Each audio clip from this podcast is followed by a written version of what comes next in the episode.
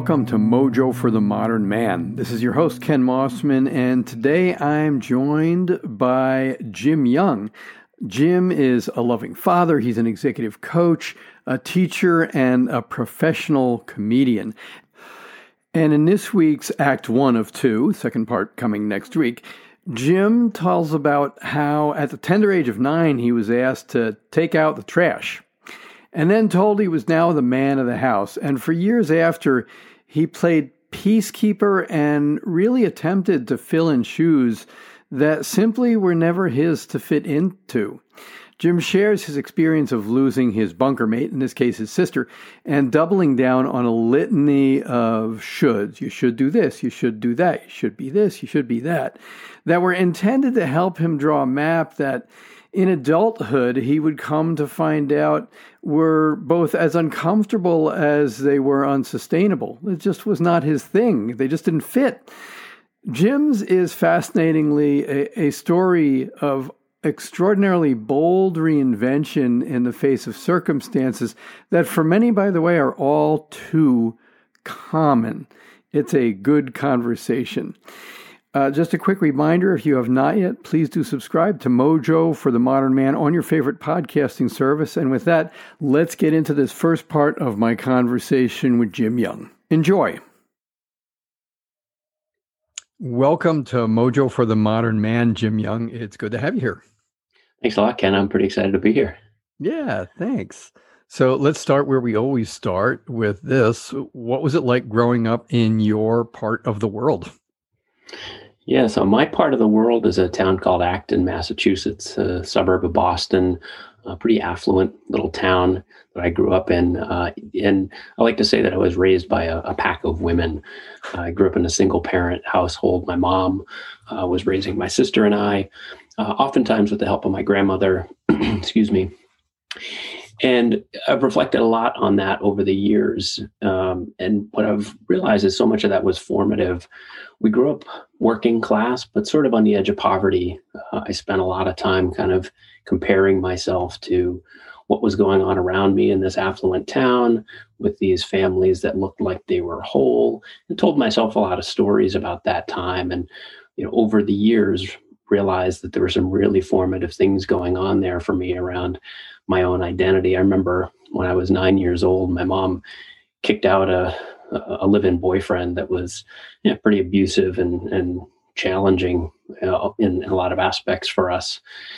And it was time to take the trash out one night after he had departed the place we lived. And my mom turned to me and said, "Well, now you're the man of the house. So you need to take the trash out." And I remember that moment really hitting me as like, whoa, I don't know what to make of that. And so I just took the trash out, which I think, metaphorically, I just continued to take the trash out for a really long time, and found my place in that setting in my family of, the one male figure who was there most of the time. But really a boy trying to do a man's job and living into that in some ways that developed good skills, in some ways that really, created some challenges for me that, taken a long time to understand.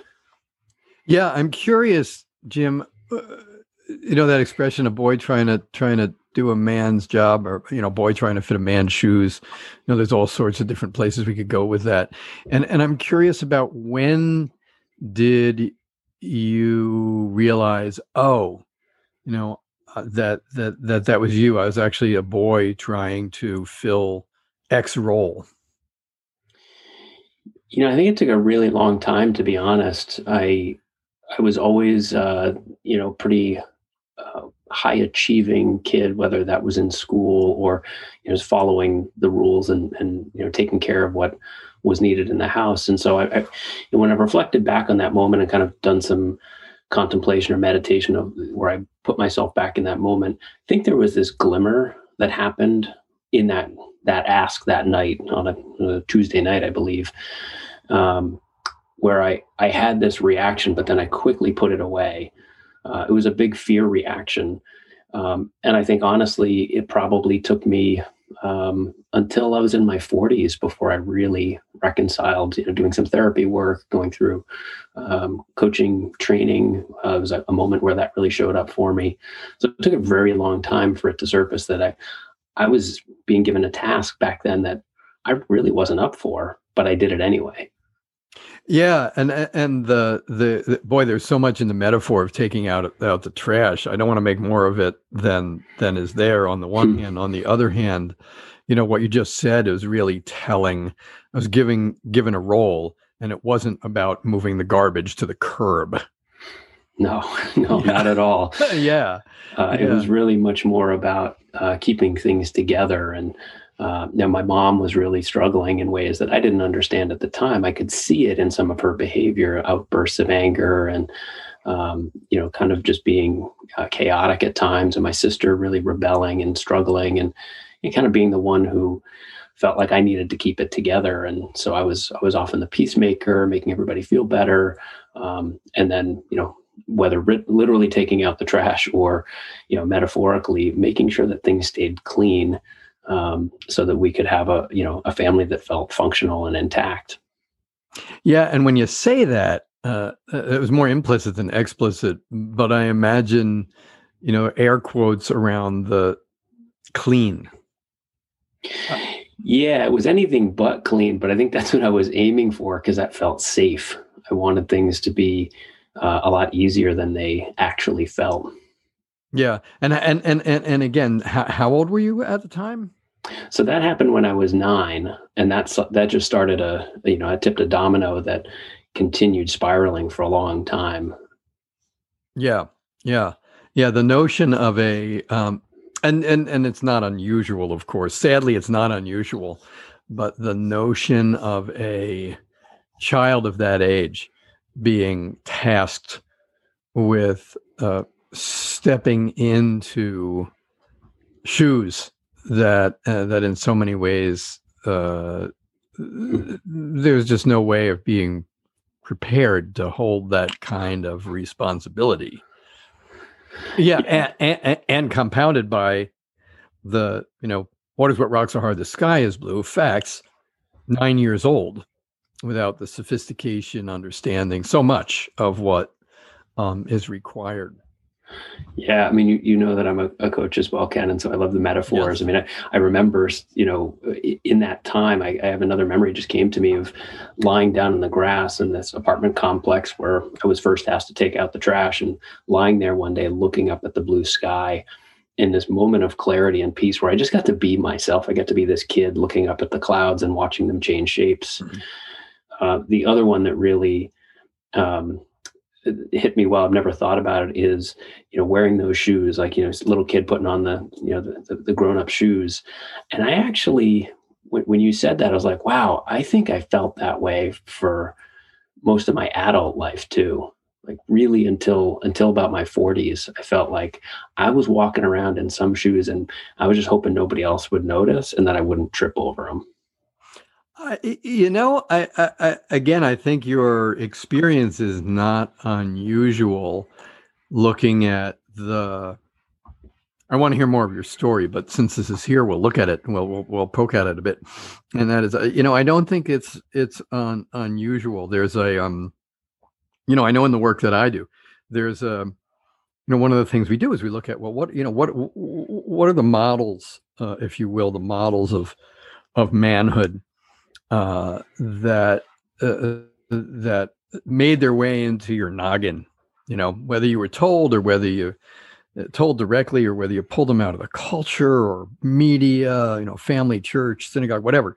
And at what age, did you latch onto those ideas?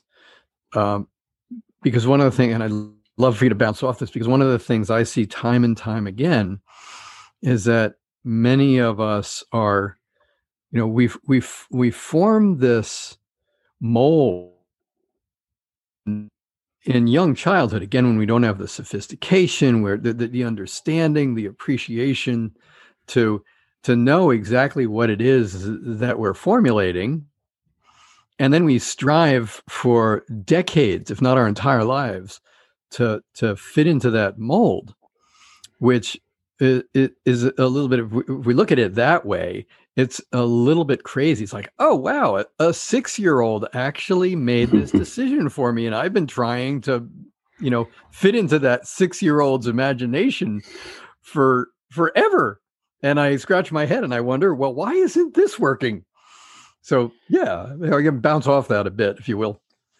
Yeah, I love that. And I think that for me to consider that, I've been asking my 9-year-old self, or I was asking my 9-year-old self for that guidance for a long time, because that's where it first started for me. Right. And there was never a model. There was no explicit model for me. I didn't grow up with a father in the household. And even if I had, that doesn't mean it would have been provided, because that conversation doesn't always happen, or those conversations that help define, you know, what is manhood, or what is masculinity, or as I've come to understand it, the range of masculinities that we get to, you know, live in as healthy men.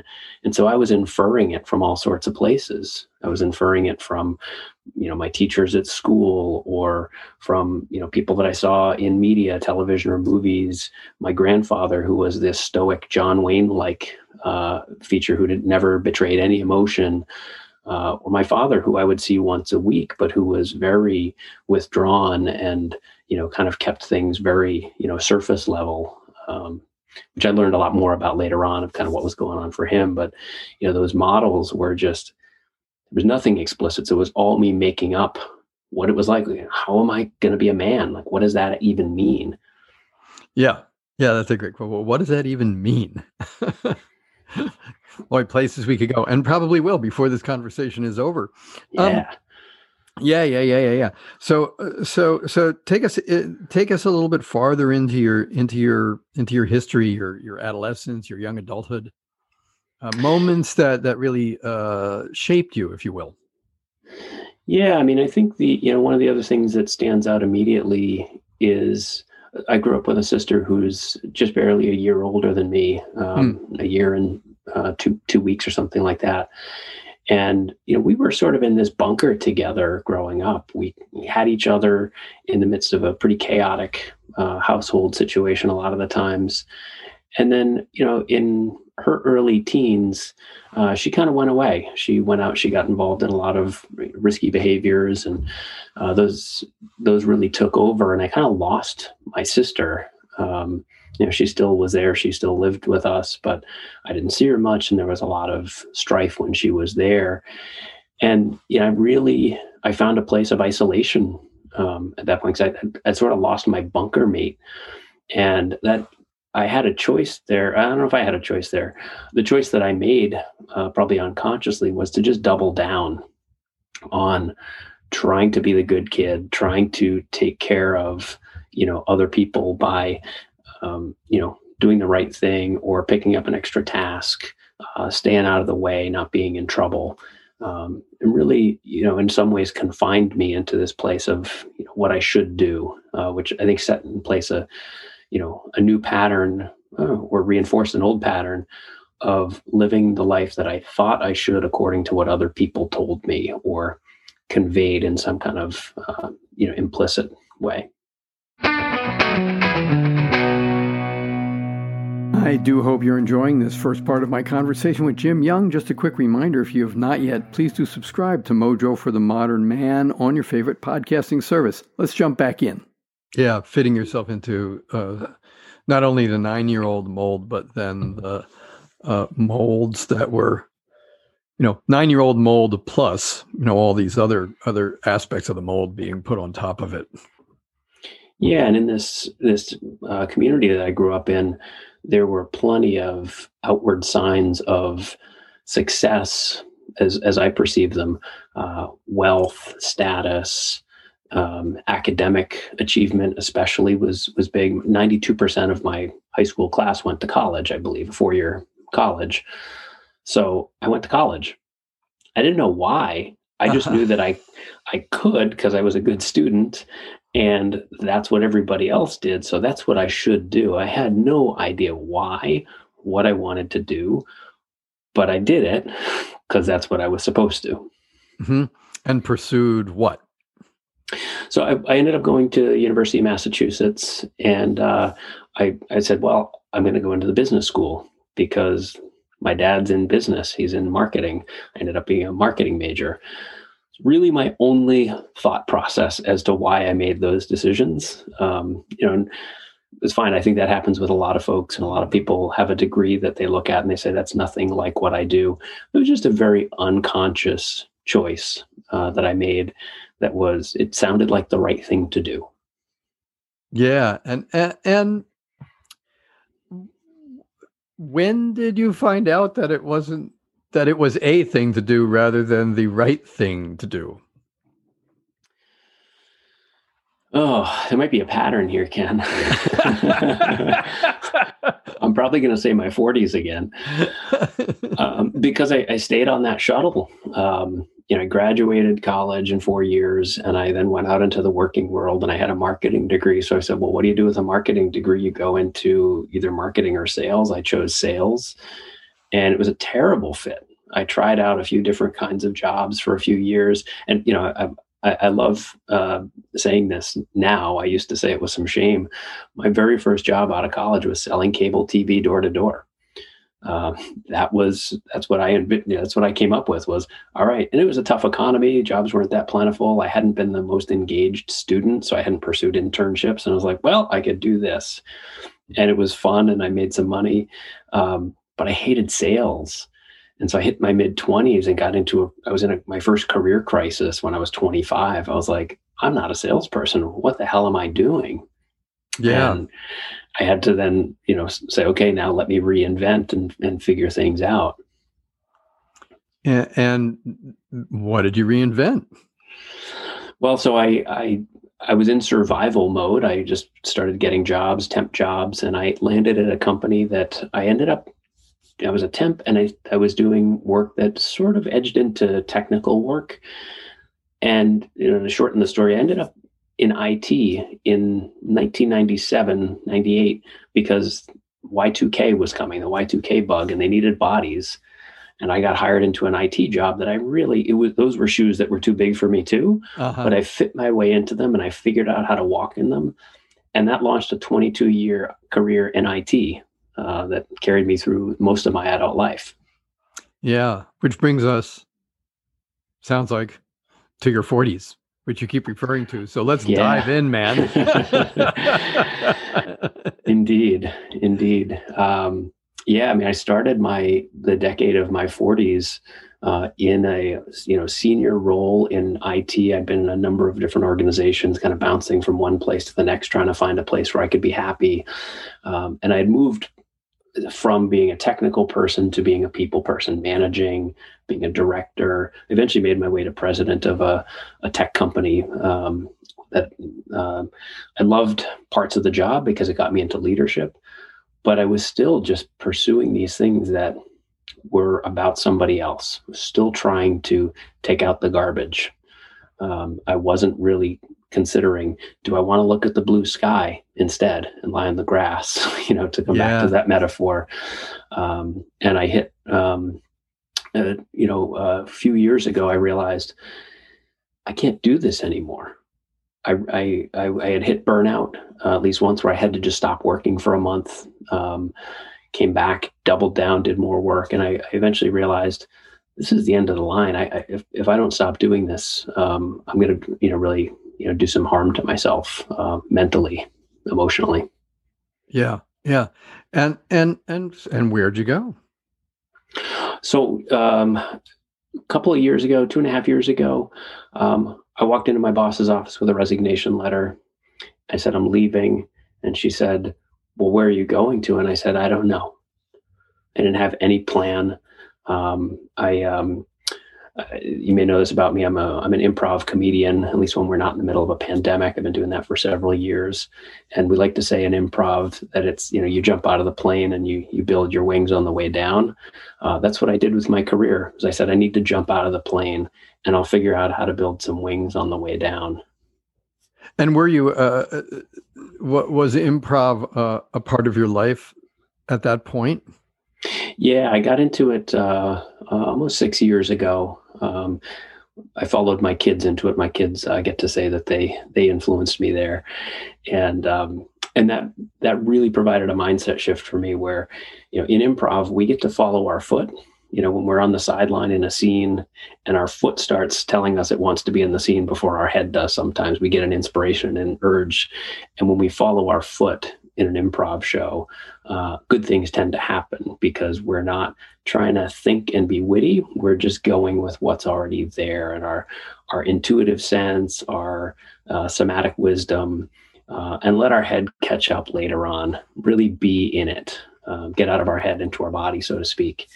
And, you know, that instinct came in handy. I'd been doing that for several years when I, you know, followed my foot into my boss's office with a resignation letter and said, I'm going to see what happens in this scene next. And thank you so much for joining me and my guest, Jim Young, for this first part of our conversation. If you want to learn more about Jim, check the program notes. You can find him on LinkedIn, and you can also visit his website, The Centered Coach. The Centered, just like it sounds, thecentredcoach.com. And if you want to reach out to me, you can do so at my website, Cirrus Leadership. That's Cirrus is in the cloud, C-I-R-R-U-S, leadership.com.